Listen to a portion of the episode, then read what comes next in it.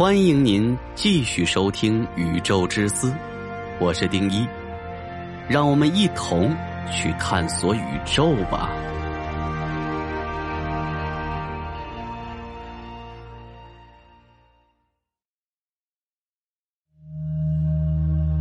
如果达尔文的自然选择是对的，为何动物不呼吸氮气？答：土更多。为何我们还吃肉？这个问题啊，就像是在问为什么动物吃肉吃草而不吃土，道理是一样的。生命以商为食，需要从环境中获取能量。生命体内的一切循环的根源都是能量的循环，而物质可以通过氧化分解释放能量。例如木柴与氧气，在一定的温度条件下，会释放出大量的光和热及二氧化碳。动植物体内的呼吸作用，实际上也是在完成这个过程，为生物体提供维持生命体征所需要的能量，然后排出废料。氮气是一种惰性气体，这一点从自然界氮化物含量较少就可以看出。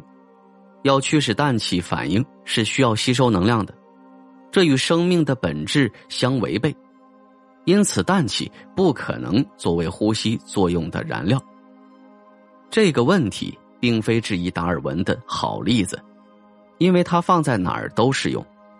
例如，如果神创论是正确的，为什么神创造的动物呼吸氧气而不是氮气呢？你问女娲，她也蒙圈啊。自然选择的本意为最适者生存。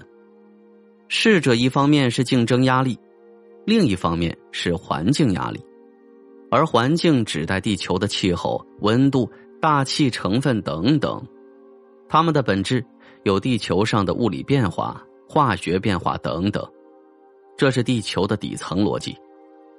适者要在底层规则的基础上演化。而不是在逾越大自然的基本法则的基础之上演化。呼吸只是表象，氧气进去，二氧化碳出来，只是呼吸作用的表象。实际上，氧气经过呼吸系统进入到血液循环中，血液把氧气输送到全身的细胞中。氧气真正要做的事情是参与到细胞内释放能量的反应，为身体供能。这个过程，我们称为细胞呼吸。细胞呼吸大致可以分为三个步骤：葡萄糖通过和释放少量的能量，生成大量的还原性氢和阶段性氧气，并没有参与。阶段有点类似于糖发酵的过程。这两个阶段实质为生成携带大量能量的还原性氢。在最后一个阶段，还原性氢与氧气反应生成水，并释放大量能量。这是一个氧化分解的结果。等量的葡萄糖在氧气中直接燃烧，获得的能量是一致的。生物体内的反应更为温和，并逐步分解。这套氧气参与的生物发动机的转化效率极高，达到百分之四十，剩下的。以热能散失掉，而人类制造的发动机，哪怕是德国的，转化效率最高也就百分之二十五。因此，在有氧的地球上，生物选择有氧呼吸本身就是适者的最佳选择。不过，还有一种情况我们要考虑：地球诞生时并没有氧气，生命如何诞生？生命。源于能量。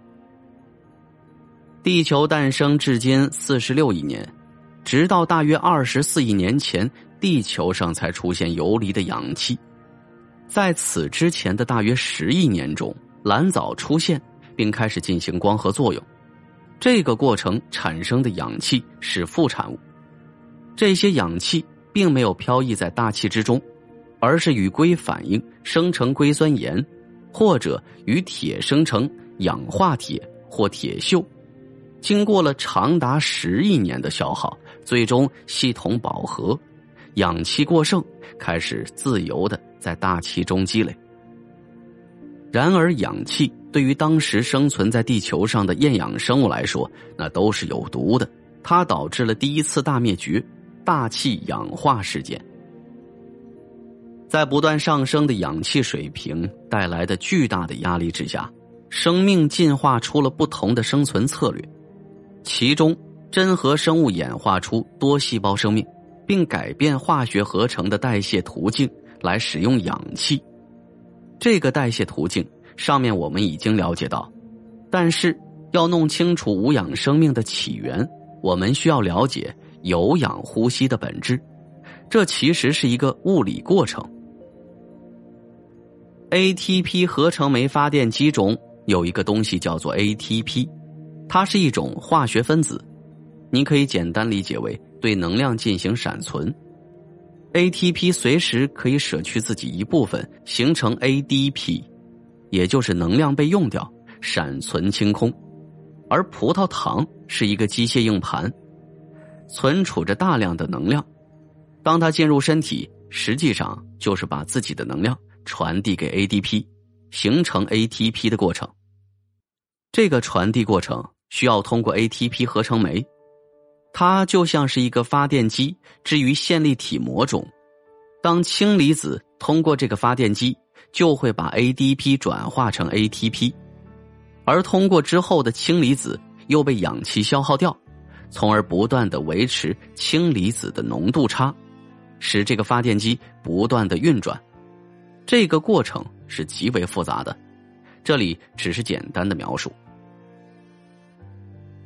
生命起源之初，氧气不存在，但在海底火山口不断喷出大量的化学物质，例如硫化物，这是纯天然的氢离子浓度差，而且只要地球内部岩浆流动，氢离子就会源源不断的喷涌而出，再向大海扩散出去，而泉口的浓度总是最高的。现在的海底热泉口附近，这种生命方式。仍然存在，这就是生命的起源之地。呼吸作用的本质，并非我们需要氧气或者氮气，而是身体细胞线粒体中需要活跃物质进来带动能量传输。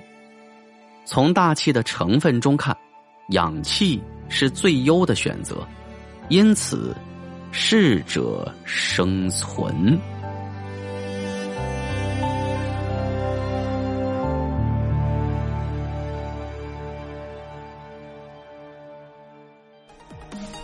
好了，以上就是本期的《宇宙之思》节目，我是丁一。喜欢的话，点击订阅不迷路。《宇宙之思》，让您了解更多的宇宙知识。